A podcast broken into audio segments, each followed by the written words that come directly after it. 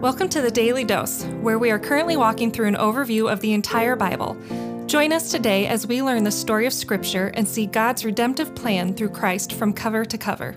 Let's listen to Matt Reisetter, Director of Christian Crusaders and the Cedar Falls Bible Conference. Today we're going to be in Zechariah chapter 7. This is after Zechariah has had eight visions, which, according to our current dating system, would have taken place on about February 15th, 519 BC.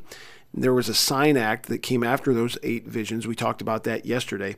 Now there starts a new set of prophecies, and that comes about December of 518 BC. So let's dive right in. Chapter 7, verse 1 and following.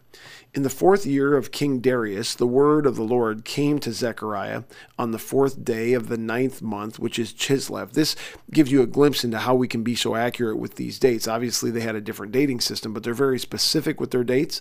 We take scripture at face value, and you figure it out. Smarter people than me, but uh, it's pretty easy to nail down. Now, the people of Bethel had sent Sharezer and Regem Melech and their men to entreat the favor of the Lord, saying to the priests of the house of the Lord of hosts and the prophets, Should I weep and abstain in the fifth month, as I have done for so many years?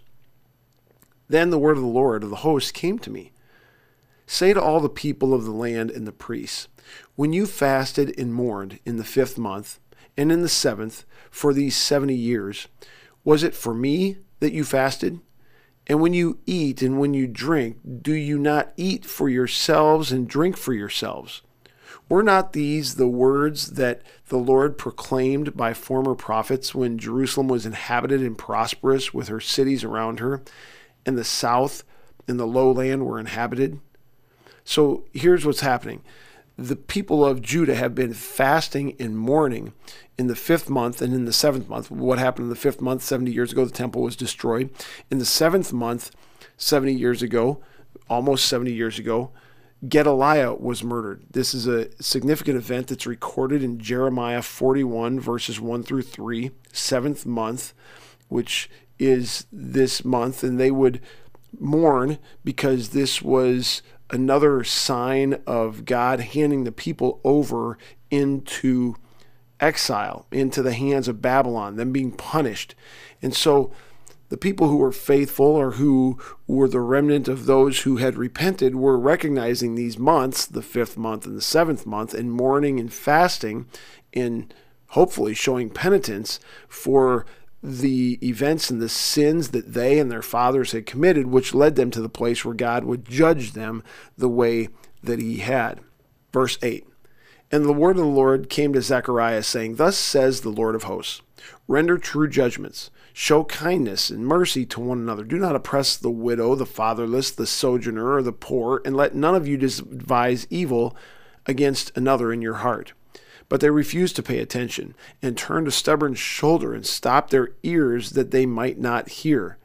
They made their hearts diamond hard, lest they should hear the law and the words that the Lord of hosts sent by his Spirit through the former prophets. Therefore, great anger came from the Lord of hosts.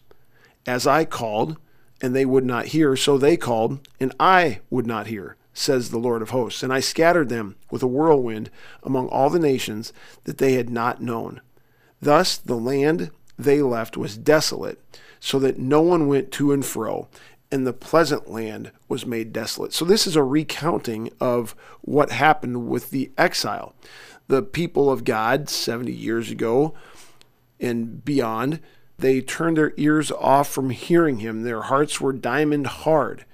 And the Lord called out to them, but they would not hear him. And so he punished them. He judged them and it was such that then they called out to him, but he would not hear them for this 70 year period of exile, judgment, punishment at the hands of the Babylonians. Now this is being restored. And back to verses 4 through 6, they're asking, okay, the temple is being rebuilt. It seems like this time of punishment is over. Should we still fast in the fifth month or in the seventh month? And basically, God's answer is, well, why were you fasting? Were you fasting because you were penitent and because you were mournful for the sin, or were you just fasting for yourselves because this is some ritual that you devised that you should do. And then he goes on in verses 8 and following, which we just read, to say, here's the deal fasting, no fasting, rituals, no rituals. What I want to see is I want to see a life that reflects the truth of who I am. I want you to render true judgments, show kindness and mercy. Don't oppress the widow, the fatherless, or the sojourner, or the poor, and let none of you devise evil against one another. So, in other words, I want you to show me that you genuinely honor me, that you genuinely fear me, that you genuinely want to follow my covenant commands. Show me by the way that you live. This is a great message for us, even in New Testament times, after the coming of the Messiah, Jesus Christ, his perfect life, his death, his resurrection. The message being that there are still rituals that we can get caught up in.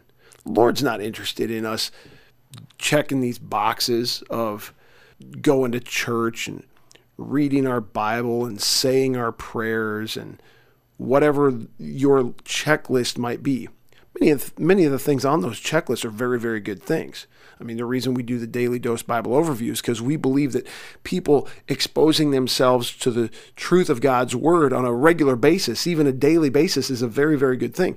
But we're not just doing this out of a ritualistic sense. We're, we're doing this because we truly trust the Lord. We truly view Him as the source of life. We truly view Him as huge and all important, and we view ourselves as temporal and weak and in need of something stronger and truer and firmer than what we can find in ourselves or in the world.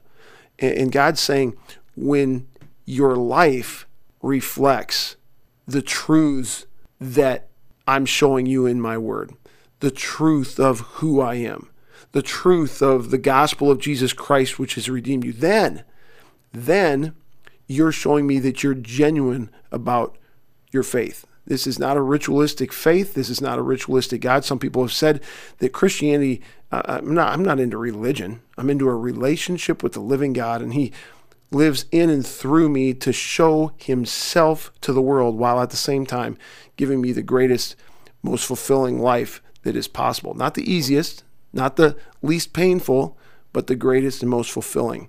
And that's the heart of this text.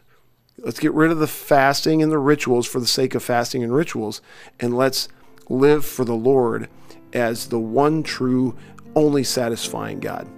Amen. The Daily Dose is a partnership between four ministries. First is Christian Crusaders, where you can find weekly 30 minute worship services at ChristianCrusaders.org and where you can hear engaging interviews and other content on one of our three podcasts.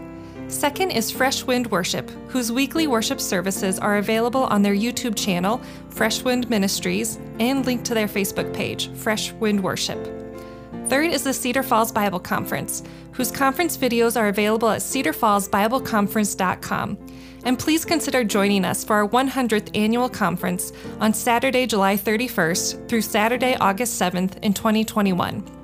If you or someone you know could benefit from an anonymous online Christian mentor, please visit issuesiface.com, which is provided by Power to Change Digital Strategies, our fourth partnering ministry. Please subscribe to this podcast, leave a five star review, and prayerfully consider financially supporting one of our partnering ministries. And check our episode notes for links and more details. Thank you for listening, and may God richly bless you.